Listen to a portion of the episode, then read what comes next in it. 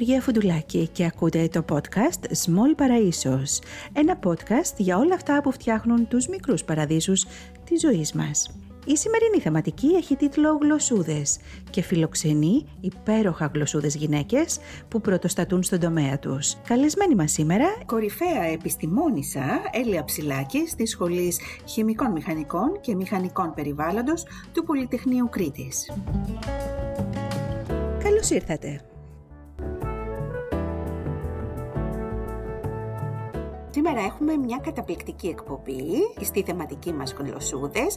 Ελπίζω λοιπόν να έχετε κάπου δίπλα σας ε, ένα ζεστό καφέ ή ένα τσάι, μια ζεστή σοκολάτα και να απολαύσετε για την επόμενη μία ώρα την εκπομπή μας. Αυτό στην περίπτωση φυσικά που βρίσκεστε στο σπίτι. Αν όμως είστε κάπου στο δρόμο και ακούτε την εκπομπή μας, νομίζω ότι τουλάχιστον θα σας κρατήσουμε πολύ και καλή ζεστή συντροφιά. Λοιπόν, τι θα γίνεις όταν θα μεγαλώσεις; Είναι ένα ερώτημα που ακούμε σχεδόν όλοι στην παιδική μας ηλικία. Και πολλοί από εμάς δεν έχουν κάποια συγκεκριμένη απάντηση, δεν είναι απαραίτητο κιόλας, αλλά υπάρχουν και κάποια άτομα που ανακαλύπτουν ένα πάθος και γίνεται στόχος ζωής.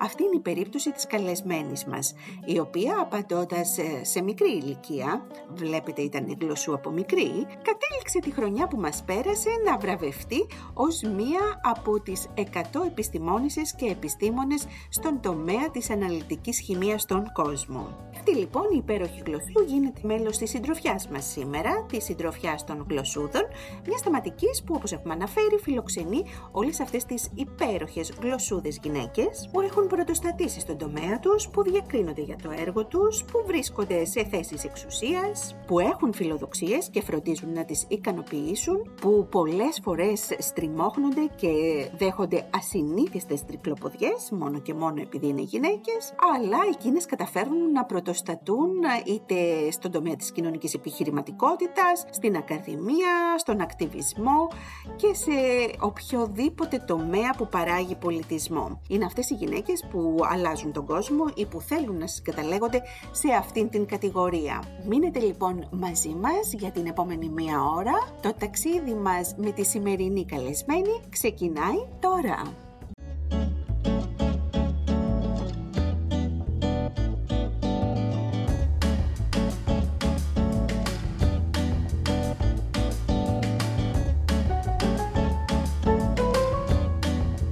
Αγαπητοί ακροατές και ακροάτριες, ε, θέλω να σας πω ότι όταν την πρωτογνώρισα, ήθελα πάρα πολύ. Ήμουνα σίγουρη ότι θα μπορούσε να είναι μία από τις αγαπημένες αυτής της παρέας. Ντράπηκα λιγάκι να της το πω στην αρχή, έτσι για τη θέση που είχε και για αυτά που θα ακούσετε. Αλλά εκείνη με πολύ χαρά είπε βεβαίως και θα ε, είμαι μέλος αυτής της παρέας. Μαζί μας λοιπόν η κυρία Έλια Ψηλάκη.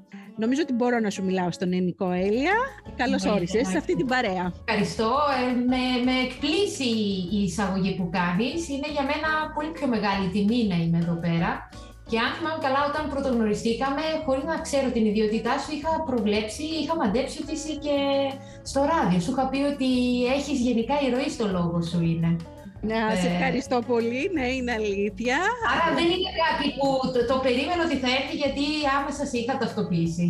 Ωραία. Λοιπόν, αγαπητοί ακροατές και ακροάτριες της εκπομπής Small Paraisos, ξεκινάω να μιλάω για αυτή τη γυναίκα, η οποία ανήκει στις καθηγήτριες, αυτές τις γυναίκες που έχουμε πει με πολύ μεγάλη φιλοδοξία, με πολύ μεγάλη αναγνώριση, όχι μόνο εδώ στην Ελλάδα, αλλά και στο εξωτερικό. Είναι η γυναίκα που το 2020 συγκαταλέγεται τους 100 καλύτερους ε, επιστήμονες και επιστημόνισες στην αναλυτική χημεία στον κόσμο παρακαλώ. Και θα μιλήσουμε γι' αυτό στη συνέχεια. Η ερευνητική δραστηριότητά της εστιάζεται στην ανάπτυξη καινοτόμων μεθόδων ανείχνευσης ίχνοποσοτήτων οργανικών ρήπων σε περιβαλλοντικά δείγματα και στην περιβαλλοντική παρακολούθηση και εξέταση της τύχης σύγχρονων ρήπων σε φυσικά και επεξεργασμένα συστήματα οι ακροατές και οι ακροάτριες ε, που ασχολούνται στο ανοιχτό πανεπιστήμιο με, τους, ε, με τις αντίστοιχες ε, κατευθύνσεις νομίζω ότι σήμερα θα είναι πολύ ευχαριστημένοι. Έχει λάβει ένα βραβείο Fulbright το οποίο αξιοποίησε στο California Institute of Technology της, ε, των Ηνωμένων Πολιτειών και τρία βραβεία υψηλής απήχησης από τα πιο έγκριτα επιστημονικά περιοδικά. Έχει δώσει πολλές ομιλίες σε παγκόσμια συνέδρια φυσικά και πανεπιστήμια ανά τον κόσμο. Είναι πρόεδρος της ομάδας μελέτης προετοιμασίας δειγμάτων της Ευρωπαϊκής Ένωσης Χημικών στον τομέα της αναλυτικής χημίας. Είναι επίσης αρχής συντάκτης στα δύο πολύ μεγάλα επιστημονικά περιοδικά των εκδοτικών οίκων Elsevier και Frontiers και συντάκτης σε ένα επιστημονικό περιοδικό της Willy. Το 2012 και 2013 διετέλεσε αντιπρόεδρος του Σώματος Αξιολόγησης των Ευρωπαϊκών Προτάσεων της Ευρωπαϊκής Ένωσης Marie Curie Excellence Fellowship στον τομέα της χημίας και την περίοδο 2014-16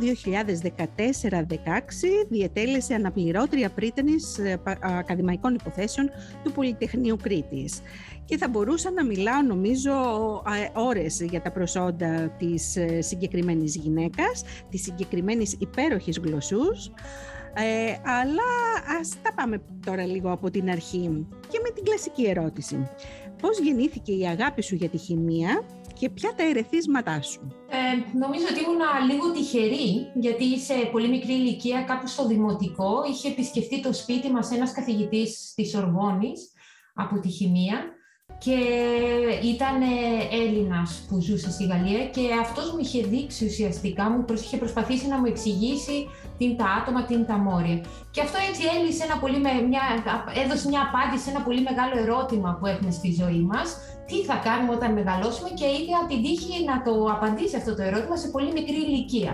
Ε, Επομένως, από τότε που με θυμάμαι, ήθελα να γίνω χημικός για κάποιο λόγο. Όχι ότι δεν είχα προσοχή. Όσο μεγάλωνα και έβλεπα στο σχολείο άλλες επιστήμες, δεν κρύβω ότι αισθανόμουν ε, την ίδια τάση προς αυτές, ιδιαίτερα η φυσική αλλά και η βιολογία. Αλλά τελικά κατέληξα στη χημεία από την οποία, στην οποία α, ήμουν σχεδόν ταμένη από το δημοτικό.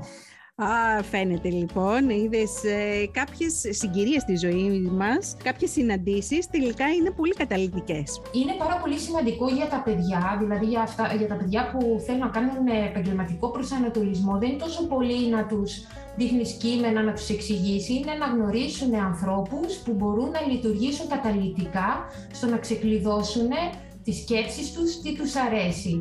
Ε, έχω ανάγκη από μέντορε ε, στην Ελλάδα. Πολύ γενικά. μεγάλη ανάγκη. Έχεις απόλυτο να έχεις την τύχη να γνωρίσεις κάποιον ο οποίος να μπορεί να σου ασκήσει την επιρροή ε, για να καταλάβεις εσύ ο ίδιος τι θέλεις. Όχι να μιμηθείς, να καταλάβεις εσύ ο ίδιος τι θέλεις. Πολύ σωστά, πολύ σωστά. Λοιπόν, μίλησέ μας λοιπόν εσύ για την έρευνά σου. Εγώ τώρα ξέρεις από άλλη κατεύθυνση, τελείως θεωρητική και έξω από αυτά, μου φαίνονται ορισμένα, ξέρεις, τα πιάνω πάρα πολύ αργά, αλλά όπως είπα και νωρίτερα, ε, οι φοιτήτριες και φοιτητές του Πανεπιστημίου είμαι σίγουρη ότι έχουν υψώσει τις κεραίες τους που μας ακούν. Έχουμε και εμείς δύο μεταπτυχιακά τμήματα που σχετίζονται με την χημική και βιομοριακή ανάλυση και με τον ε, περιβαλλοντολογικό σχεδιασμό. Οπότε φαντάζομαι ότι αυτοί οι φοιτητές θα πρέπει τώρα εδώ να είναι απίκο.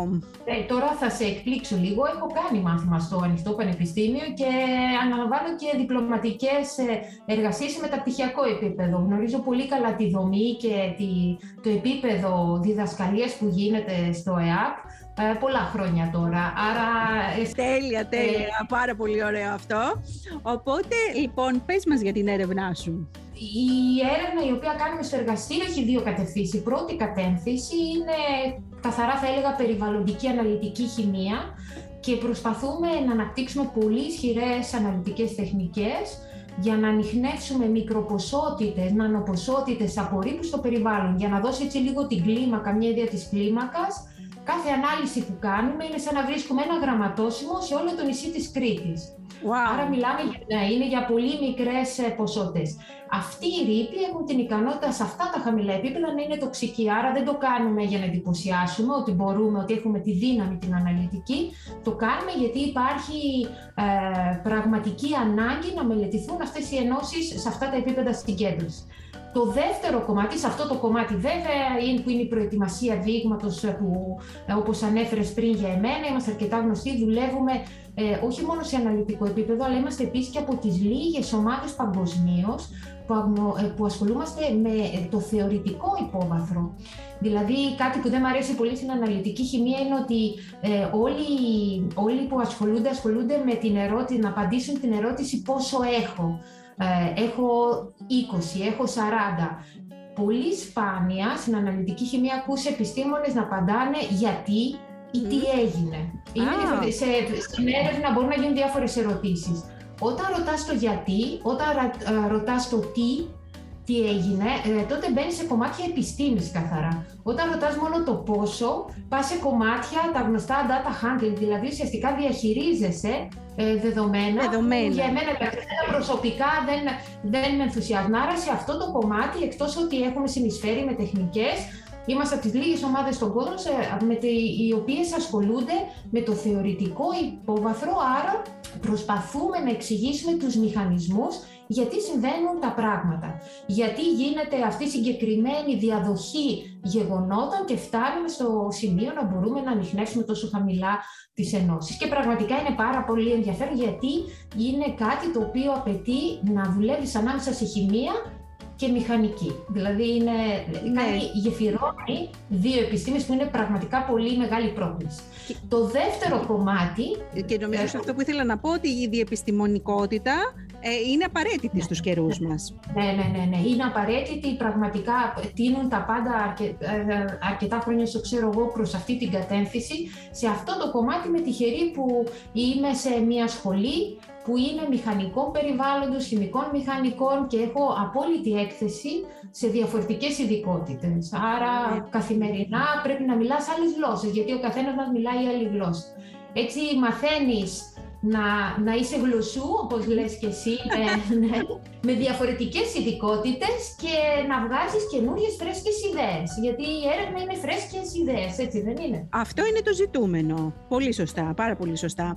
Ε, πώς καταφέρατε να είσαστε ένα από τα εργαστήρια στον κόσμο που ασχολείται με αυτό; Ε, νομίζω ότι βασικά το ένα πράγμα, ποτέ ουσιαστικά δεν, εγώ δεν είχα σκοπό να κάνω αυτή τη διαδρομή. Ε, απλά ίσως να μπορούσα πριν από άλλους ε, να εντοπίσω κενές περιοχές έρευνας. Δηλαδή, ποτέ δεν με ενδιέφερε να βρίσκομαι σε περιοχές ε, που υπάρχει συνοστισμός ερευνητικός και προσπαθούσα πάντα να βρω περιοχές που είναι πιο ελεύθερες, δηλαδή έχουν πιο πολλά ερωτήματα να απαντήσεις.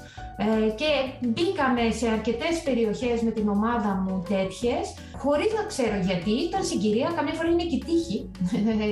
Πολύ ωραία τύχη. Ναι, είναι, είναι η διέστηση, δεν ξέρω τι είναι, αλλά κάναμε μια διαδρομή και αυτό που γίνεται, δηλαδή εγώ όπως το βλέπω όλα αυτά τα χρόνια, τις δεκαετίες, ας το πούμε και έτσι, που δουλεύω στην έρευνα, ουσιαστικά σε κάθε project ανοίγεις μια πόρτα και μετά έχεις επιλογές από άλλες πόρτες και προχωράς στην άλλη πόρτα και δημιουργείται έτσι αυτός ο λαβύρινθος που τώρα πια που έχω μεγαλώσει κοιτάζω πίσω και βλέπω πολύ ενδιαφέρουσα διαδρομή σε project, σε ενασχολήσεις, δηλαδή βλέπω την ποικιλία ε, των θεμάτων που έχω ασχοληθεί και πραγματικά αισθάνομαι πάρα πολύ τυχερή που είχα την τύχη αυτή να, να έρθω σε επαφή με τέτοια, τόσο, με τέτοια ποικιλία θεμάτων. Ναι, είναι πάρα πολύ σημαντικό και νομίζω ότι όλοι το καταλαβαίνουν ε, εκ των υστέρων. Δηλαδή, όταν ξεκινάς τις σπουδές σου και τα όποια σχέδια κάνεις, ξέρεις, ε, πηγαίνεις, είναι σαν να είσαι μέσα σε ένα κουτάκι. Στην πορεία, λοιπόν, αυτό αρχίζει και ξεδιπλώνεται. Και όσο περισσότερες επιρροές έχεις, νομίζω και σε αυτό παίζει ρόλο ότι οι άνθρωποι που έχουν ταξιδέψει, που έχουν σπουδάσει σε άλλες χώρες, που έχουν δει πράγματα, νομίζω ότι τους ανοίγεται ε, ακόμα μεγαλύτερη μεγαλύτεροι ορίζοντε, τους ανοίγονται. Ναι, δεν πρέπει σε καμία περίπτωση στην έρευνα να είσαι απομονωμένος. Ε, αυτό που είπες είναι, δηλαδή, είχα ένα χαρακτηριστικό, αν δει κανείς το βιογραφικό μου, είναι ότι είχα πάρα πολύ μεγάλη κινητικότητα πάντα. Μπράβο. Εκτός ότι έκανα τότε, άσχετα από τι σπουδέ μου που ήταν τα προπτυχιακά Γαλλία, ε, το διδακτορικό στην Αγγλία, δεν έχει σημασία. Ποτέ, δηλαδή, πάντα αισθανόμουν ότι μπορώ να μετακινηθώ όποτε θέλω, όταν θέλω. Και ότι μπορώ να το κάνω αυτό. Ε, δεν είχα ποτέ τέτοιους ενδιασμούς ούτε περιορισμούς. Και επίσης υπήρχε και η κουλτούρα, δηλαδή είναι το θέμα να, να μπορείς να μιλήσεις και με άλλες ερευνητικές ομάδες, άσχετα από τον προσανατολισμό τους στον ερευνητικό, θα πρέπει να προσαρμοστείς και στην κουλτούρα τους για να μπορέσεις ε, να συμμετάσχετε κοινά σε μία δημοσίευση. Και αυτό είναι ένα από τα ωραία κομμάτια του επαγγέλματος, να είσαι ακαδημαϊκό.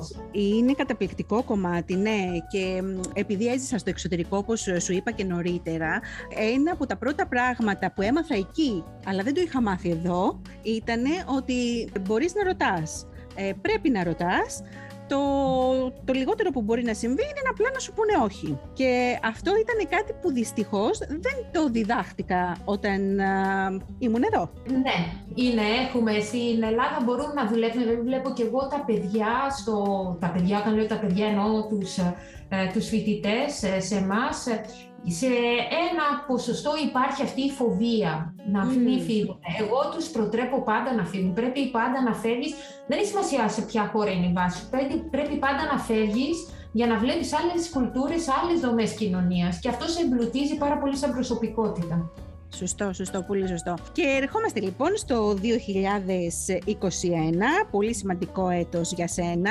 Όπως είπα και πριν, μέσα στις 100 κορυφαίες επιστημόνισσες και επιστήμονες στον τομέα της αναλυτικής χημίας στον κόσμο. Και μάλιστα επειδή σήμερα το κοίταγα και είδα ότι στις αυτές τις 100 είναι 38 μόνο γυναίκες, ούτε καν η μισή και μόνο 4 ε, στους 20 πρώτους είναι οι γυναίκες τι σημαίνει αυτό για την καθηγήτρια Έλια, αλλά και τι σημαίνει αυτό για τη γυναίκα; Ε, καταρχήν με εντυπωσιάζει, δεν είχα δει το ποσοστό, με εντυπωσιάζει ότι ήταν 38%. Ε, αν δει κανείς ε, στα περιοδικά αρχισυντάκτες, ε, τις, ε, τις ομάδες συντακτών και αρχισυντάκτων, είναι πολύ πιο χαμηλά τα ποσοστά ε, λίγο απογοητευτικό, δηλαδή συνήθως είναι 10%.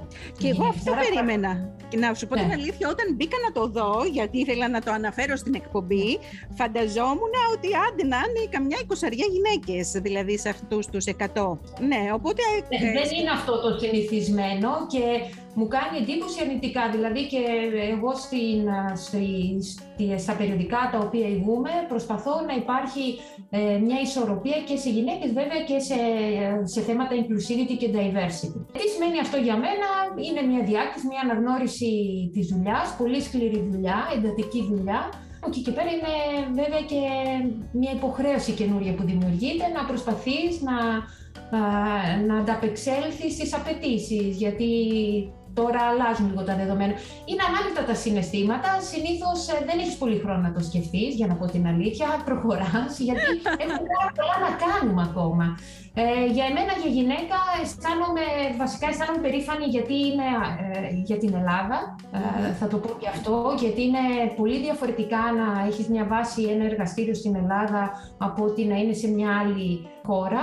Ε, τα πράγματα μπορεί να είναι πολύπλοκα έως δύσκολα ε, στη χώρα μας. Έως μερικές φορές ακατόρθωτα στη χώρα μας, ε, σε σχέση να είναι και με το τι ε, δυνατότητες δίνονται στους επιστήμονες σε άλλες χώρες. Ναι, είναι, δεν, δεν κρατούνται πάντα οι ισορροπίες στην Ελλάδα, για να τα λέμε και αυτά.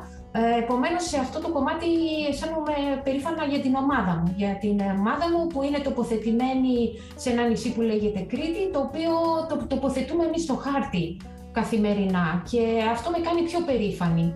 Και για την Ελλάδα, ας πούμε, όταν ξεκίνησα για να δώσω ένα καταλόγο, όταν έλεγα από πού είσαι, έλεγα Technical University of Crete, μου λέγανε Technical University of what?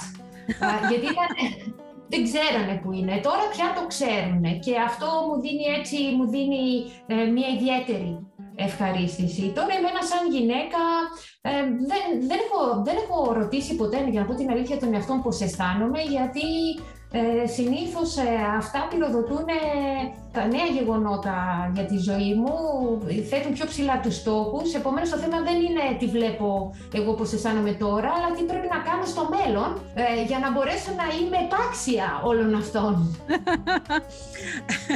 είσαι επάξια, ε, γιατί από τη στιγμή που το κατέκτησες ε, δεν μπορεί να μην είσαι, αλλά είδες ότι νομίζω είναι αυτό το συνέστημα εμείς οι γυναίκες που έχουμε τις ευθύνη και ότι πρέπει τώρα να αποδείξουμε ότι σίγουρα το αξίζουμε αυτό, ενώ νομίζω ότι ένας άντρας ε, δεν θα το αντιμετώπιζε έτσι ακριβώς όπως το λες.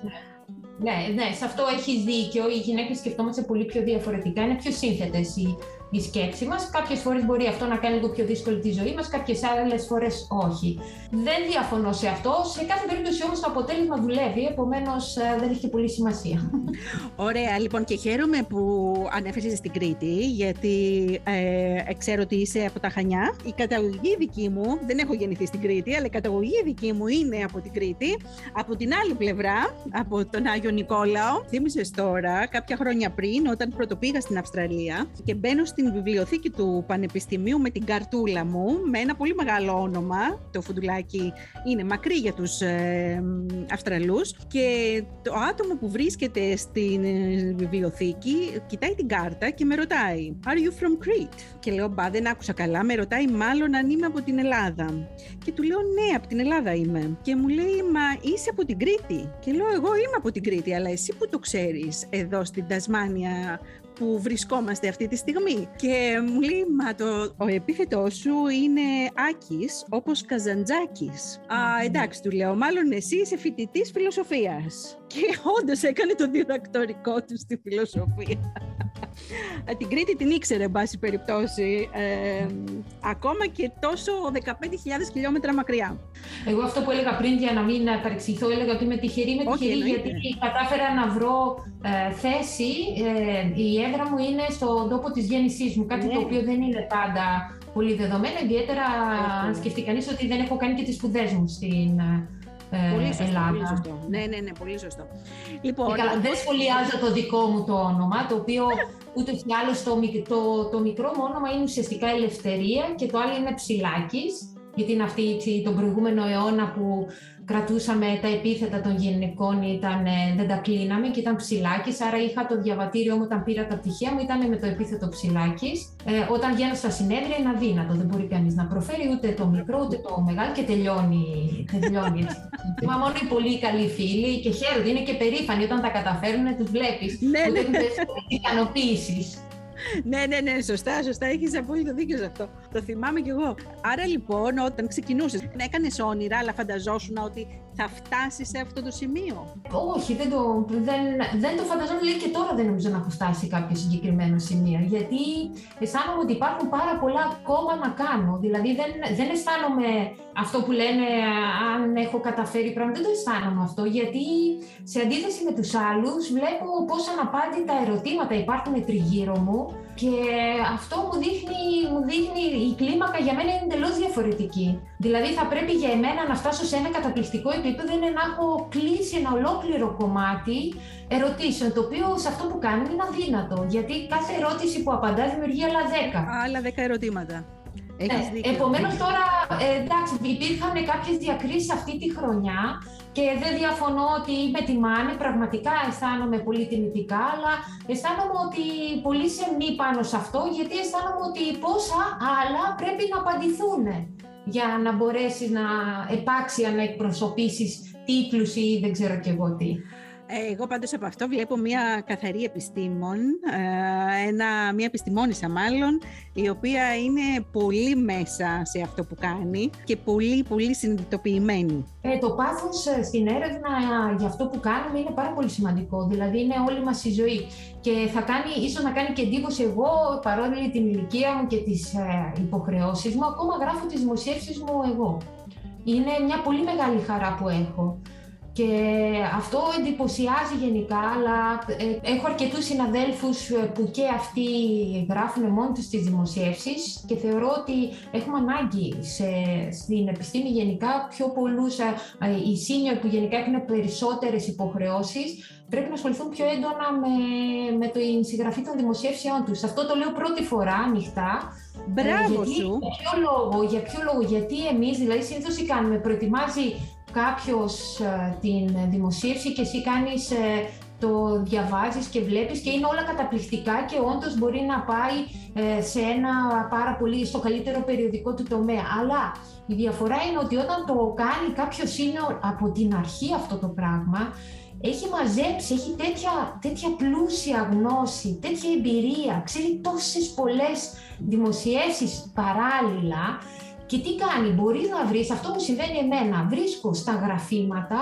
σε πολύ μικρά σημεία, μικρά κομματάκια, τα οποία ανοίγουν καινούργιες διαδρομές για όλο τον τομέα. Και αυτό είναι ένα κομμάτι, γιατί το ξεκίνησα βέβαια από το πάθος που πραγματικά είναι αυτό το, η κινητήριά μου δύναμη, είναι πραγματικά η αγάπη μου ε, για την έρευνα. Το πάθος είναι πάρα πολύ σημαντικό για εμάς. Και αυτό γίνεται συνήθως μέσα από την παραγωγή των δημοσιεύσεων. Έχεις απόλυτο δίκιο και έτσι όπως το λες κιόλας, πραγματικά ναι, δεν έχω ακούσει πολλούς ανθρώπους και σε αυτούς με τους οποίους ε, έχω βρεθεί που να κάνουν κάτι τέτοιο στη θέση στην οποία είσαι εσύ, δείχνει το πάθος σου. Αυτό σημαίνει πραγματικό πάθος για την επιστήμη. Γιατί μετά σε κάποιες, ε, ξέρεις, όταν ε, είσαι σε αυτή τη θέση που είσαι εσύ και έχεις τόσες πολλές υποχρεώσεις, αρχίζουμε, ξέρεις, και γίνονται τα πράγματα λίγο πιο διαδικαστικά. Έχω δει και το έχω συζητήσει και στο πανεπιστήμιο που βρισκόμουν και είναι, είναι καταπληκτικό. Οπότε εδώ θέλω να σε ρωτήσω, γιατί είχα διαβάσει ότι σε, σε κάποια συνέντευξή σου είχες πει ότι θεωρείς πως η επιστήμη πηγαίνει στους Έλληνες. Πού βασίζεται ναι. αυτή η άποψή σου; Αυτό που είχα πει πηγαίνει στους Έλληνες είναι ο τρόπος σκέψης μας γενικά. Είμαστε, ο Έλληνας από τη φύση του θέλει να εξερευνά, από παλιά νομίζω. Έχουμε την ικανότητα να βλέπουμε τα προβλήματα, να βρίσκουμε γρήγορα λύσεις, να προσαρμοζόμαστε σε καταστάσεις. Δεν είμαστε από τους λαούς που περιμένουν ότι έχουν συγκεκριμένη ρουτίνα, συγκεκριμένα βήματα να ακολουθήσουν για να λύσουν ένα πρόβλημα. Εμείς θα ψάξουμε να βρούμε τον πιο γρήγορο δρόμο, τον πιο εύκολο δρόμο, ε, να, βρεις λίγο, να βρεις κάτι για να ε, στρώσει μια κατάσταση. Άρα, όταν βλέπουμε μια κατάσταση, μια κατάσταση προβληματική, έχουμε την ικανότητα να την αναλύουμε πολύ γρήγορα, πιστεύω, στο μυαλό μας και να βρίσκουμε πολύ γρήγορα διεξόδους. Και αυτό βοηθάει, γιατί αυτό είναι η έρευνα. Εντάξει, είναι προβλήματα που δημιουργούνται και εσύ πρέπει να τα επιλύσεις και να βρεις έναν τρόπο να φτάσεις από το σημείο Α στο Β πάρα πολύ γρήγορα και εύκολα. Ε, και μέσα σε αυτό το κομμάτι είμαστε, πιστεύω, πάρα πολύ... Έχουμε αυτή την ικανότητα από τη φύση μας. Και υπάρχει και ένα άλλο κομμάτι που δεν ξέρω πόσο πολύ το λένε ή το παραδέχονται πολύ. Θεωρώ ότι ε, η χώρα μας, επειδή έχει βιώσει πάρα πολλά πράγματα το 2009, αυτό μας έχει κάνει ακόμα πιο ευέλικτους. Δηλαδή στην πανδημία που συζητούσα με διάφορες ε, ομάδες ερευνητικές ανά τον πλανήτη, οι Έλληνες ήταν αυτοί οι οποίοι πραγματικά ήταν OK, αυτή, αυτή είναι η κατάσταση, έτσι προχωράμε. Αν μιλούσα, ας πούμε, με Νορβηγό, ε, ο Νορβηγός δεν υπήρχε, δεν μπορούσε να λειτουργήσει γιατί είχε χαθεί αυτή η ρουτίνα που είπα πριν. Και μου έκανε εντύπωση, ας πούμε, χώρες σαν η Ισπανία. Η Ισπανία για μένα που είναι μεσογειακή. Οι Ισπανοί όμως έχουν μια. Μπορεί να έχουν γραφειοκρατία, έχουν διαφθορά κλπ. Δεν διαφωνώ σε όλα αυτά. Αλλά έχουν μια φοβερά δομημένη ε, κοινωνία. Και αυτό τους είχε, είχα δει τους πιο πολλούς οι οποίοι πραγματικά δεν μπορούσαν να ανταπεξέλθουν. Οι Έλληνες ήταν οι βασιλιάδες. Οι Έλληνε είναι κάθε μέρα, δηλαδή δεν τρέχει τίποτα. Εμείς και νούμερο δύο Ιταλοί, βέβαια. Ακριβώς, una φάτσα, una ράτσα. 100% έχεις δίκιο. Το, αυτό το, το είχα συζητήσει και εγώ με άτομα που βρισκόμασταν τότε στο Πανεπιστήμιο της Αυστραλίας και ήμασταν από διαφορετικές χώρες. Ο, ο, ο Ιταλός ε, ακριβώς συζητάγαμε το ότι τα προβλήματα των χωρών μας, το ότι γενικά έχουμε ζήσει ε, καταστάσεις, οι μεσογειακοί λαοί λίγο περισσότερο σε σχέση με τους βορειοευρωπαίους, είναι που έχοντας συνεχώς προβλήματα πρέπει να βρίσκεις τη λύση. Δεν σε παίρνει να, να το καθυστερείς, ενώ οι κοινωνίες που όντως όπως λες είναι δομημένες, είναι φτιαγμένες, έχουν από το α στο β και μετά στο γ και, και, και, δεν μπορούν εύκολα να προσαρμοστούν. Όχι, μα το, μα το βλέπετε. Δηλαδή αυτό μπορεί να γυρίσει πίσω πάλι σε, στις διάφορες διακρίσεις που, μπορεί να έχει η ομάδα μου. Δηλαδή, άμα δει κάποιος τα εργαλεία με τα οποία εγώ δουλεύω για να κάνω έρευνα και δει κάποιο τα εργαλεία τα οποία διαθέτει ένα άλλο ε, πανεπιστήμιο στη Βόρεια Ευρώπη, ας πούμε, ή η Αμερική, δεν έχει σημασία, είναι αστείο αυτό, εντάξει, δηλαδή δείχνει ότι υπάρχει, ε, κινείσαι προς τις ιδέες τόσο πολύ και δεν, ε, δηλαδή θέλεις πραγματικά να έχεις πολύ ανοιχτό μυαλό. Και ερχόμαστε στο κομμάτι που κατά την ε, περίοδο που ήσουν αντιπρίτανης του Πολυτεχνείου, είχα διαβάσει λοιπόν, ε, γιατί εκείνη την περίοδο εγώ δεν ήμουνα στην Ελλάδα, ότι δημιούργησες ημέρες επιστήμης και τεχνολογίας, ήταν μια δράση του Πολυτεχνείου. Δύο ερωτήματα πάνω σε αυτό. Ε, συνεχίζονται αυτές οι δράσεις. Και δεύτερον, τι εξάπλωση, αν υπήρξε στον ευρύτερο χώρο, σε άλλα πανεπιστήμια στην Ελλάδα, είχε μια τέτοια κίνηση. Γιατί όταν το διάβασα και καταχάρηκα, τα εκ των υστέρων βέβαια, ότι κάτι τέτοιο γινόταν σε ένα ελληνικό πανεπιστήμιο, έτσι όπως το ζούσα εγώ έξω, έλεγα εντάξει, τα πράγματα πραγματικά έχουν αλλάξει. Ήταν μια πάρα πολύ ωραία δράση. Αυτό είχε ξεκινήσει γιατί στα...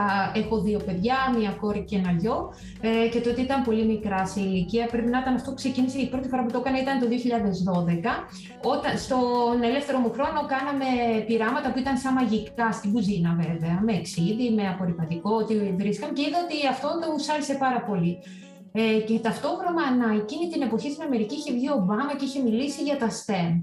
Και είχα δει πώς τα χώριζε ηλικιακά και είχα προτείνει στο Σύλλογο Γονέων και Κηδεμόνων του Δημοτικού που πήγαινε η κόρη μου απλά να μετατρέψουμε ένα Σάββατο το σχολείο, να το μετατρέψουμε από σχολείο σε εργαστήριο. Και προσκάλεσα άλλες τρεις ομάδες, ήταν από το Πολυτεχνείο Κρήτης, ε, υπήρχαν και άλλη μία, εδώ πέρα μία ήταν ένας φορέας που κάνει κάποια πειράματα και πραγματικά το μετατρέψαν, δηλαδή ένα δημοτικό σχολείο μετατράπηκε σε εργαστήριο, οι γονείς ήταν οι εθελοντές για να βοηθάνε με ροές και όλα αυτά. Όταν τέλειωσε, υπήρχε πολύ μεγάλη επιτυχία, ήταν 800 άτομα, όταν τέλειωσε αυτή η μέρα, ε, κατάλαβα ότι έπρεπε να φύγει σε άλλη κλίμακα. Δηλαδή το θέλαν πολύ στα Χανιά. Ήταν κάτι φοβερά πρωτοποριακό. Δεν ξέραν καν τι είναι τα, τότε, τι ήταν το, το ακρονίμιο STEM, τι σημαίνει και το μετέφερα στην, ε, στο Πολυτεχνείο πάνω, γιατί είχε μεγαλύτερη δύναμη, ήταν οι φοιτητές που μπορούσαν, μεγαλύτερος αριθμός φοιτητών, πιο μεγάλη χώρη κλπ. κλπ. Από εκεί και πέρα η μέρα επιστήμη έφυγε μόνη της, δηλαδή είναι ανεξάρτητη.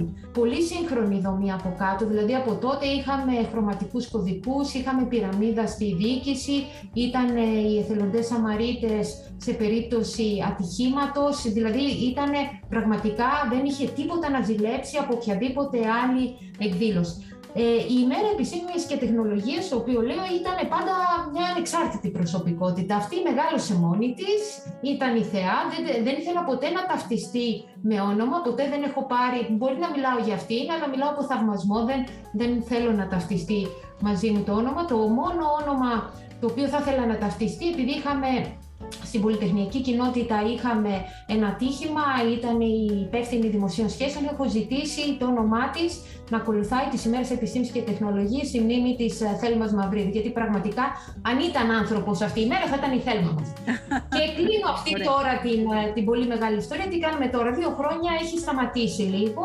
Ε, δεν υπάρχουν νέα. Έχω κάνει ερώτηση να δω τι γίνεται. Ήταν μια δράση η οποία στο απόγειό της είχε προσέλκει 4.500 άτομα στο Πολυτεχνείο. Είμαι σίγουρη.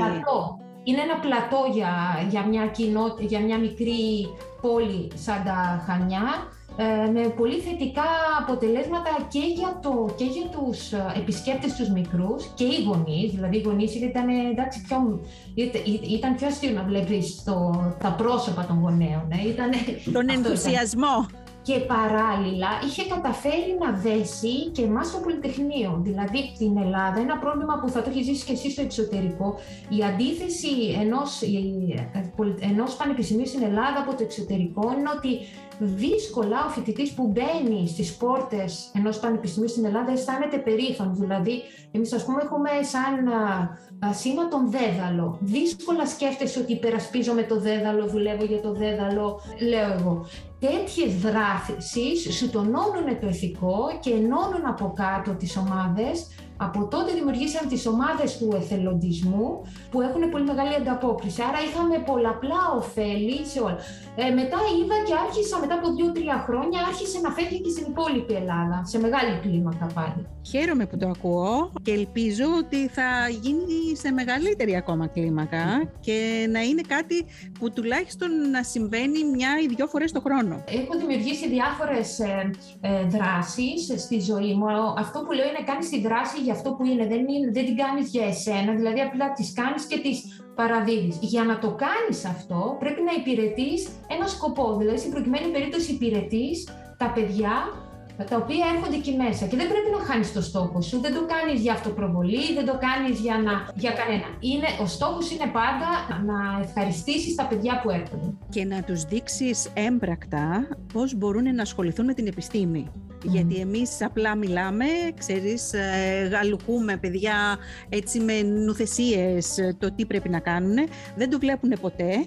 Εγώ λοιπόν θα σου πω ότι ε, προσπαθώντας τώρα να θυμηθώ το κομμάτι, γι' αυτό λέω και με τη χημεία άσχετη, ε, φαντάσου ότι εγώ στο δημοτικό δεν είδα ποτέ ένα πείραμα. Ποτέ. Ναι, δεν υπήρχαν. Τώρα, δεν τώρα έχει αλλάξει λίγο, να ναι. υπάρχει λίγο Λέμε. κουλτούρα, αλλά τότε δεν υπάρχει. Ε, τότε, δεν, τότε δεν υπήρχε τίποτα. Αλλά επειδή σε αντίστοιχες ηλικίες φίλοι στο εξωτερικό όχι απλά είχαν πειράματα, όχι απλά βλέπανε. Αλλά έπραταν κιόλας και έτσι αποφασίζανε, ξέρεις, αυτό που λέει το παιδάκι, τι θέλω να γίνω όταν θα μεγαλώσω. Είναι πάρα πολύ σημαντικό. Τώρα ερχόμαστε σε ένα άλλο κομμάτι, ε, είσαι σε έναν τομέα όπου οι διακρίσεις είναι ιδιαίτερα έντονες και αυτός είναι ο τομέας της επιστήμης και της έρευνας, όπως είπαμε και νωρίτερα.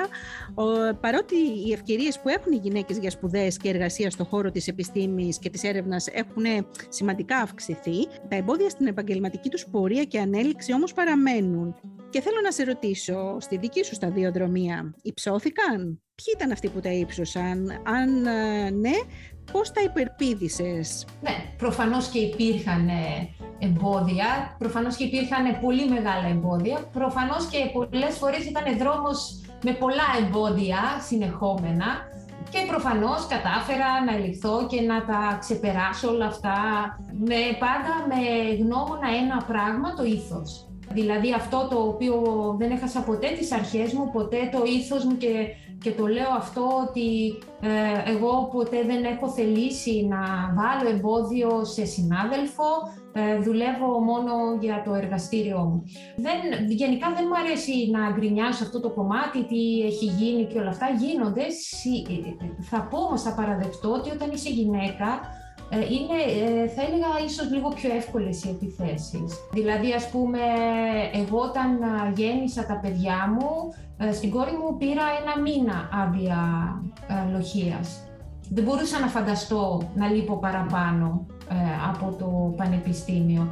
Υπάρχει μια άνηση μεταχείριση. Εγώ ήμουν και η πρώτη γυναίκα που είχε βγει στη σχολή. Θεωρώ ότι για τις οι υπόλοιπες συναδέλφισε που ήρθαν μετά από μένα είναι πολύ πιο εύκολες οι εξελίξεις τους από ότι εμένα. Εγώ έγινα και σε μικρή ηλικία έγινα πρωτοβάθμιας στα 44, που αυτό ήταν ε, πολύ μεγάλη νίκη για εμένα. Θεωρώ ότι αυτή ήταν μια πραγματική διάρκεια να καταφέρω στην Ελλάδα σε αυτή την ηλικία να γίνω πρωτοβάθμια ε, καθηγήτρια και βλέπω ότι τώρα για τις ε, γυναίκες που είναι μετά από μένα τα πράγματα είναι πιο εύκολα. Δηλαδή έχουν συμβιβαστεί με την ιδέα ότι ναι, γίνεται. Μια γυναίκα να είναι 44 και να είναι πρωτοβάθμια είναι, γίνεται, είναι εφικτό.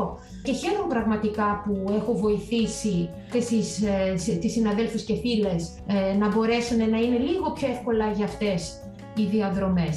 Ο τρόπος πάντα, όπως είπα, πώς να αντιμετωπίσεις, εντάξει, είναι αυτό το οποίο λαμβάνει συνέχεια στην αρχή τουλάχιστον όταν είναι, είναι ε, συνήθως δεν υπάρχει. Δηλαδή δεν σου δίνει πολύ σημασία όταν είσαι γυναίκα, δεν έχει σημασία αν μιλάς, δεν μιλάς, δεν υπάρχεις.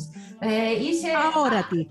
Ναι, ναι, ναι. Όσο, όσο καταλαβαίνουν ότι μπορεί να. Γιατί συνήθως αυτό που λέω, το οποίο βέβαια είναι στο θέμα κάθε γυναίκα να το χρησιμοποιήσει ε, προς όφελός τη, συνήθως επειδή κανείς δεν σου δίνει πια σημασία, εσύ είσαι εκεί και ακούς και ακούς πολλά πράγματα. Επομένως, αντιλαμβάνεσαι τα πάντα στον χώρο, δεν χρειάζεται να. Επομένως, όταν γίνει κάτι, μπορείς να προβλέψεις καταστάσεις, ε, μπορείς ε, πολύ εύκολα να ξέρεις πώς να ξεφύγεις καταστάσεις ε, και το, το δουλεύεις έτσι προς το μέσο. Όσο μεγαλώνεις, που αρχίζουν και συνειδητοποιούν ότι τέλος πάντων, σαν γυναίκα, αξίζει να σκέφτεσαι και εσύ, κάνεις ένα αριθμό συνάψεων άνω των 10 στον εγκέφαλο. Επομένως, ε, έχουμε κάτι με το οποίο να αντιμετωπίσουν. Υπάρχει μια, ε, μια άλλη, ένα άλλο αίσθημα που βλέπω και δημιουργείται αυτό το οποίο υπάρχει ένας ανταγωνισμός με τις γυναίκες, όπως υπάρχει καμιά φορά και ανταγωνισμός μεταξύ γυναικών. Ε, και εκεί πέρα είναι πιο δύσκολα τα πράγματα, δηλαδή εκεί πέρα είναι, είναι λίγο πιο δύσκολες οι επαγγελματικές ε, μάχες, πιο δύσκολα θα έλεγα τα χτυπήματα, αλλά όλα ξεπερνιόνται βέβαια, δηλαδή δεν είναι, ε, δεν είναι κάτι το μόνιμο. και μετά φτάνει σε ένα σημείο στο οποίο πραγματικά αυτό που λέω γιατί είμαι σε μια ηλικία ε, γίνεις εντελώς τετράγωνος στη συμπεριφορά Δηλαδή, εγώ προφανώς όταν ξεκίνησα είχα και σπουδές από τη Γαλλία, ήμουνα μια πάρα πολύ ε, ευγενική, ευγενικιά κοπέλα. Τώρα πια είμαι μια πάρα πολύ τετράγωνη, ακριβώς επειδή βλέπω την ιστορία και κάνει κύκλους γύρω-γύρω και ξέρω τι έρχεται, ξέρω από πριν τι πρέπει να γίνει, άρα από πριν λέμε θα γίνει, είναι αυτό, τέρμα, δεν έχει άλλο και τελειώνει και προχωράμε. Απλοποίηση των πραγμάτων. Και μετά όμως είναι αυτό που ε, αρχίζουν, ξέρεις, ε, οι υπόλοιποι άντρες ε, στον κύκλο και μετά είσαι η στρίγκλα, είσαι η μπόση, είσαι αυτή που δεν σηκώνει μίγα στο σπαθί της, που αντίστοιχα ναι, πράγματα. Τα, ε, ναι, ναι. τα έχεις ακούσει; ναι, αυτά τα ακούω. Κοίτα, οι φοιτητές, αυτό που λένε, γιατί αυτό που με ενδιαφέρει πιο πολύ είναι προφανώς και τα παιδιά, οι φοιτητές ε, που είναι υποχρέωσή μας να βγάλουμε σωστούς επαγγελματίες, αυτοί με θεωρούν αυστηροί αλλά δίκαιοι. Δηλαδή, ε, θεωρώ ότι ε, έχουμε, έχω πολύ μεγάλη εκτίμηση ε, στα παιδιά και πραγματικά είμαι αυστηρή, γιατί πραγματικά ξέρω τι τα περιμένει. Δηλαδή, έξω είναι μια ζούγκλα, δεν μπορείς να τους δώσεις ψευδεσίσει. Τώρα, το ότι με λένε στρίγκλα, το ότι με λένε έτσι, το αλλιώς και πίσω από την πλάτη, πραγματικά δεν με απασχολεί καθόλου. Γιατί αυτό που είπα πριν, και δεν ξέρω αν δώσαμε τέτοιο, είναι ότι ε, ξέρω ότι δουλεύω με τις αρχές και το ήθος μου και ξέρω ότι και πράγματα τα οποία άλλος δεν αντιλαμβάνεται γιατί τα κάνω, ακριβώς επειδή πάντα δουλεύω με γνώμονα τις ακαδημαϊκές αρχές και το ήθος, μπορεί να πάρει και δύο χρόνια, θα επιβεβαιωθώ. Άρα δεν έχει σημασία ο άλλος τι σου λέει, σου λέει, σου λέει στο τέλος της ημέρας. Ε, ουσιαστικά αυτό που πάντα ανεβαίνει στην επιφάνεια είναι οι συγκεκριμένες αρχές και το ήθος. Και είναι κάτι που πρέπει όλοι να υπερασπιζόμαστε ε, στα πανεπιστήμια. Πρέπει, πρέπει. Αλλά εμείς εδώ στην εκπομπή μας θέλουμε να ξέρουμε ακριβώς ποια είναι αυτά τα πολύ ωραία κοσμητικά επίθετα με τα οποία μας χαρακτηρίζουν. Ε; Γιατί εμείς στο τέλος αυτής της, ε, αυτής της σεζόν έτσι θα συλλέξουμε από όλες όσες τις γυναίκες που ε, συζητάμε για να δούμε πόσα από αυτά είναι ίδια, πόσα έχουν μία μονομέρεια, ποιος είναι ο τρόπος με τον οποίο οι άντρες ουσιαστικά μας χαρακτηρίζουν όταν έχουμε και άποψη και γνώση και ικανότητες, οπότε γι' αυτό είναι σημαντικά για μας να ακούγονται. Ναι, αυτά ειλικρινά δεν τα θυμάμαι γιατί δεν έδινα ποτέ σημασία, ποτέ δεν, ε, προφανώς και με, με ενδιαφέρομαι για το τι σκέφτεται ο κόσμος για μένα, αλλά μέσα στη δουλειά τώρα να ακούς, ε, ακούς τέτοιους χαρακτηρισμούς ή δεν πέφτει η μύγα στο σπαθί της κλπ. κλπ μου φαίνεται πολύ. Προσπαθώ να μην χάνω καθόλου ενέργειας σε αυτά. Υπήρχαν όμως αστείες. Εγώ θυμάμαι κυρίως αστείες καταστάσεις. Δηλαδή, όταν ήμουν αντιπρίτανης, που αν ερχόταν κάποιος επίσημος προσκεκλημένος, ε, από υπουργεία από κλπ. που έμπαινε μέσα στη γραμματεία, με περνούσαν πάντα για γραμματέα και μου κάνανε παραγγελία για καφέ. Δηλαδή, αυτά, αυτά είναι που μου έχουν μείνει περισσότερο. Είναι ότι δεν μπορεί σαν γυναίκα ε, να είσαι ε, αντιπρίτανης, επειδή ήμουν και τότε πιο νέα, αλλά έπρεπε αναγκαστικά να είσαι αυτή η οποία θα πάρει την παραγγελία του καφέ ή γραμματέας εκεί μέσα. Αυτά ήταν από τα αστεία. Βέβαια, αισθανόντουσαν χειρότερο όταν καταλάβαιναν ότι είχαν κάνει λάθος. Άρα υπήρχε, υπήρχε πάντα έτσι ε, μετά αυτή ναι, υπήρχε κάποια δικαιολογία, ε; Ποια ήταν η δικαιολογία; Ε, εντάξει, λένε το νεαρό της ηλικίας, ε, ό,τι θέλουν λένε, δεν έχει σημασία.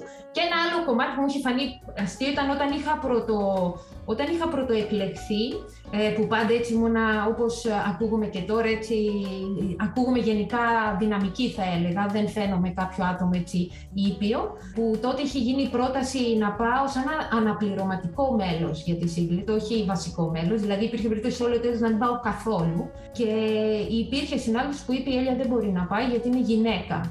Ε, Και μετά πλήρωσε ότι ε, χρειαζόμαστε εξάλλου κάποιον πιο δυναμικό. Αυτό νομίζω ήταν πολύ αστείο από μόνο του.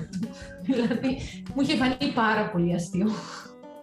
Εντάξει, δεν, είναι, ε, ξέρετε, δεν παίρνω προσωπικά τα πράγματα, γιατί ουσιαστικά αυτά τα οποία ακούσα από τον κόσμο δεν είναι προς, προς εμένα ε, επιθέσεις, είναι το πώς βλέπει ο καθένας όλο τον κόσμο. Τη συμπεριφορά που έχει κάποιος σε μένα, την έχει και στον δίπλα και στον παραδίπλα. Απλά καμιά φορά κάποιες γυναίκες έχουμε μια ικανότητα ε, να κάνουμε trigger καταστάσεις, να βγαίνουν αυτές οι, οι συμπεριφορές πολύ πιο πριν από ό,τι σε άντρες. Δηλαδή, συνήθως έχω παρατηρήσει ότι εγώ μπορώ να, να προβλέψω μια κατάσταση πολύ πιο γρήγορα από ότι ένας άντρας συνάδελφος. Γιατί συνήθως οι γυναίκες δεν προσέχουν πολύ στα λόγια, στο όλα αυτά τα πράγματα, άρα είναι λίγο πιο αφιλτράριστες ε, οι σχέσεις, επομένως ξέρεις ότι αυτή, αυτό το άτομο μπορεί και θα εξελιχθεί κάπως έτσι.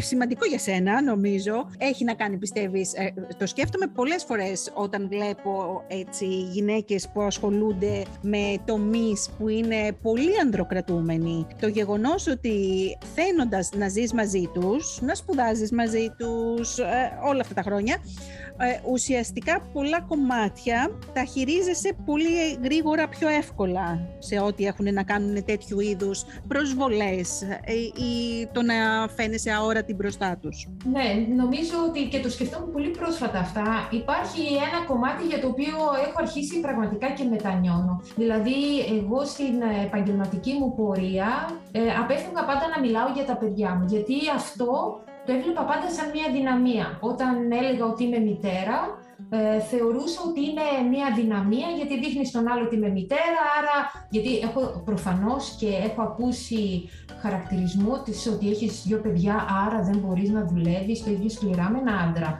Ε, Επομένως, ναι, κάπου εκεί σταμάτησα να μιλάω για ότι έχω δύο παιδιά, δεν τα αναφέρω, απλά σιωπώ. Και πραγματικά τώρα που αισθάνομαι έτσι και λίγο πιο μεγάλη, έτσι αρκετά πιο ε, δυνατή στα πόδια, δεν καταλαβαίνω γιατί το κάνω. Είμαι μια πάρα πολύ περήφανη μητέρα δύο παιδιών και δεν έχει ενοχλήσει ποτέ την, ε, τη ζωή μου αυτό, ίσα την έχει ομορφύνει και τη, με έχει κάνει να συγκεντρώνω. Δηλαδή, μιλούσα πριν και σας έλεγα ότι γράφω δημοσιεύσεις πραγματικά αυτό μπορεί να το κάνει μια, μόνο μια γυναίκα μητέρα. Για ποιο λόγο; Η, η μητέρα, η γυναίκα, έχει μάθει να έχει καταρχήν επιλεκτική ακοή, έχει μάθει να δουλεύει παράλληλα πολλά πράγματα. Επομένως, εγώ ε, η καλύτερη περίοδος είναι ο Αύγουστος, που είναι η περίοδος διακοπών όλων, ε, όπου τον Αύγουστο εγώ καταφέρνω και γράφω τις καλύτερες μου εργασίες. Γιατί καταφέρνω, δηλαδή σαν γυναίκα και επειδή είμαι μητέρα και γυναίκα, μπορώ να απομονώνομαι τι δύο ώρες που χρειάζονται, αλλά μονώνομαι πλήρω και. Τέλος για να, για να μην μακρηγορώ, ε, υπάρχουν πράγματα που μετανιώνω που αναγκάστηκα να τα αλλάξω στον εαυτό μου, όπως ε, ε, πραγματικά στεναχωριέμαι που έχω γίνει έτσι πιο ε, οξύς σαν χαρακτήρα. Δεν ήταν προφανώς η πρόθεσή μου, αλλά για να επιβιώσεις πρέπει να προσαρμοστείς. Ε, δεν γίνεται έτσι. Αλλάζει η προσωπικότητά σου και θα ήθελα απλά να μην γινόταν αυτό, να μην είχα ε, αυτή την ανάγκη να το κάνω για να μπορώ να επιβιώσω, να πρέπει να είμαι πιο οξύ σαν χαρακτήρα. Δεν είναι κάτι που μου Θα μ' άρεσε να, είχα, να μου είχε δοθεί μια άλλη, μια άλλη διαδρομή, όχι εύκολη, να είναι δύσκολη, αλλά απλά να μην επηρεάζει τόσο πολλά πράγματα μαζί. Σε όλο αυτό, το μόνο ε, προβληματικό είναι αυτή η τύπου συμπεριφορά, γιατί όλα κατά τα άλλα μπορούσες να τα κάνεις μια χαρά με τον ίδιο τρόπο αλλά ε, έχοντας αυτήν την ε, αόρατη συμπεριφορά, λαμβάνοντας μάλλον αυτή την αόρατη συμπεριφορά από τους άλλους και όλοι μας μεγαλώνουμε με αυτό το στερεότυπο ότι αν δείξεις ευαισθησία δεν θα σε πάρουν στα σοβαρά. Αν δείξεις ότι νοιάζεσαι για τα παιδιά σου δεν θα σε πάρουν στα σοβαρά. Γιατί αυτός που δείχνει το απόλυτο ενδιαφέρον και 24 ώρες το 24ωρο μπορεί να μιλάει μόνο για τη δουλειά του, μόνο αυτός είναι ικανός. Ναι, ναι. Ε, όλα αυτά είναι που πολλές φορές ε, σε, ε, σε όλες αυτές τις, ε, εγώ θα πω χαζές συζητήσεις, που σου λέει ο άλλος ότι «Μα γιατί το αισθάνεσαι έτσι, μα πώς να μην το αισθάνομαι έτσι, αφού το, το κοινωνικό μου περιβάλλον στο οποίο μεγαλώνω, όλα τα μηνύματα που εκπέμπει είναι αυτά». Άρα χάνει κομμάτια του, του εαυτού σου, προσπαθώντας να δείξεις ένα πολύ σκληρό πρόσωπο. Όταν θα δείξεις το σκληρό πρόσωπο, θα σε στολίσουν όμως με όλα αυτά τα κοσμητικά επίθετα και, και με, με την κατηγορία ότι είσαι και φιλόδοξη, γιατί θέλεις να έχεις. Ναι, αυτό πηγαίνει πακέτο μετά, ναι. Αυτό πηγαίνει πακέτο. Γενικά όμως ε, πάλι, δηλαδή είμαι γενικά αρκετά τυχερή και σε αυτά τα πράγματα μπορώ απλά να γυρίσω το διακόπτη. Δηλαδή, γιατί το θέμα είναι να βάζεις στόχους. Ποιος είναι ο στόχος με μένα είναι να έχω μια δυνατή ομάδα.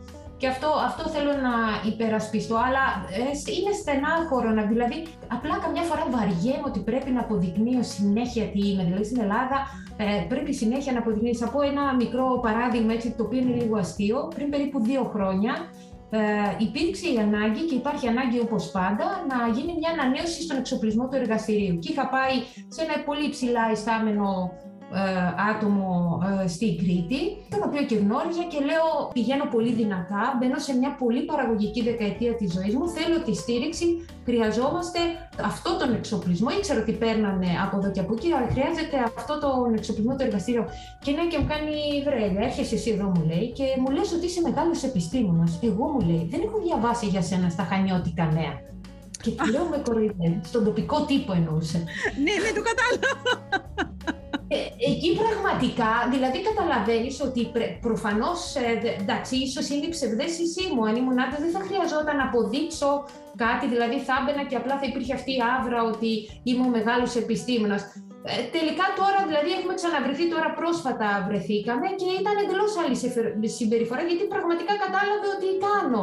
Εγώ δηλαδή σαν γυναίκα έπρεπε εκείνη τη στιγμή να, να μπορέσω να το αποδείξω, άσχετα εκτός βιογραφικού, ότι είμαι μεγάλος επιστήμονας με 10 φορές παραπάνω τρόπους από ότι ένας άντρας συνάδελφο. Αυτά τώρα τα πράγματα με κουράζουν πια. Δηλαδή δεν, ναι. δεν έχω χρόνο για αυτά. Ε, ναι, δεν, ναι. δεν υπάρχει λόγος για αυτά τα πράγματα. Εγώ δεν ζητάω πιο εύκολη διαδρομή, απλά δεν ζητάω να δυσκολεύει η διαδρομή μου επειδή είμαι γυναίκα. Ναι, ναι, ναι. Αυτό είναι και το ζητούμενο. Αυτό είναι και ένα από τα θέματα που θέλουμε να προωθήσουμε ε, όσο το δυνατόν περισσότερο για να μην χρειάζονται οι γυναίκες να μπαίνουν σε αυτή τη διαδικασία. Φτάσαμε φυσικά στο τέλος της ε, σημερινής εκπομπής. Ε, τελευταία ερώτηση, Έλια. Τι σημαίνει να είσαι γυναίκα στην Ελλάδα του 2022 πλέον; Ε, τι σημαίνει; Μπορούν να σημαίνουν πολλά. Καταρχήν κάποιες στιγμές μπορεί να σημαίνει ότι είσαι ε, γυναίκα στην Ελλάδα του 1970, λέω εγώ. Δηλαδή κάποιες φορές είμαστε πολύ πίσω.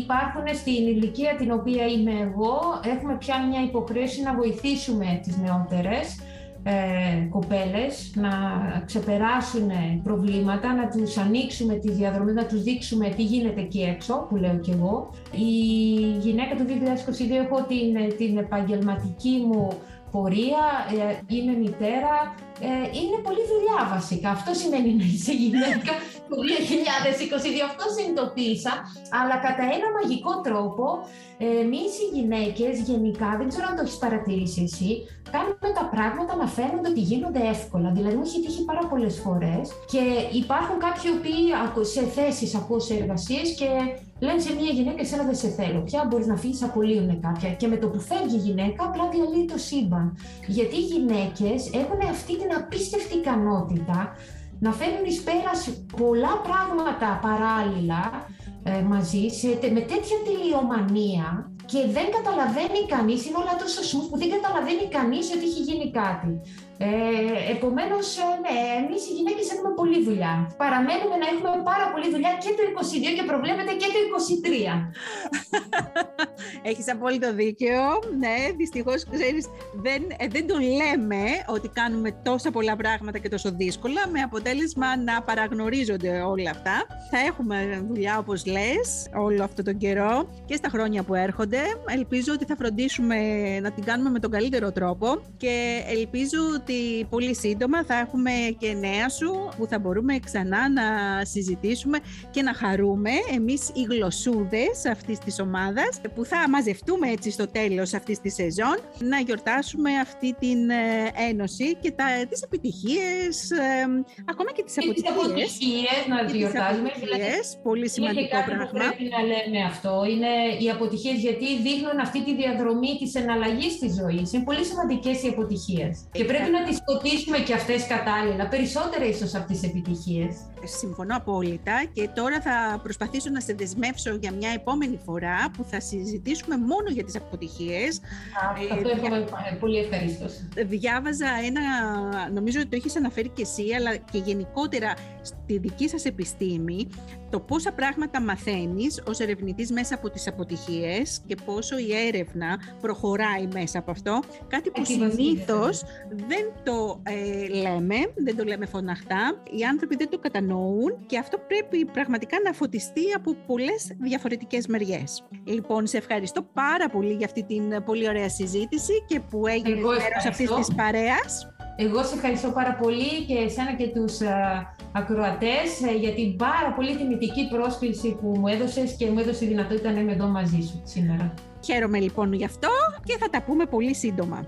Φτάνοντα στο τέλος της σημερινής εκπομπής, αγαπητές ακροάτριες και ακροατές, αυτό σημαίνει να είσαι γλωσσού στην επιστήμη. Και εγώ θα κρατήσω αυτό από την συνέντευξή μας με την καθηγήτρια Ψηλάκη. Πείτε ό,τι θέλετε πίσω από την πλάτη. Εμένα με ενδιαφέρει να κάνω τη δουλειά μου με πάθος, ακαδημαϊκές αρχές και ήθος. Ακούσατε το podcast Small Παραΐσος με την Γεωργία Φουντουλάκη ένα podcast για τους μικρούς παραδείσους της ζωής μας.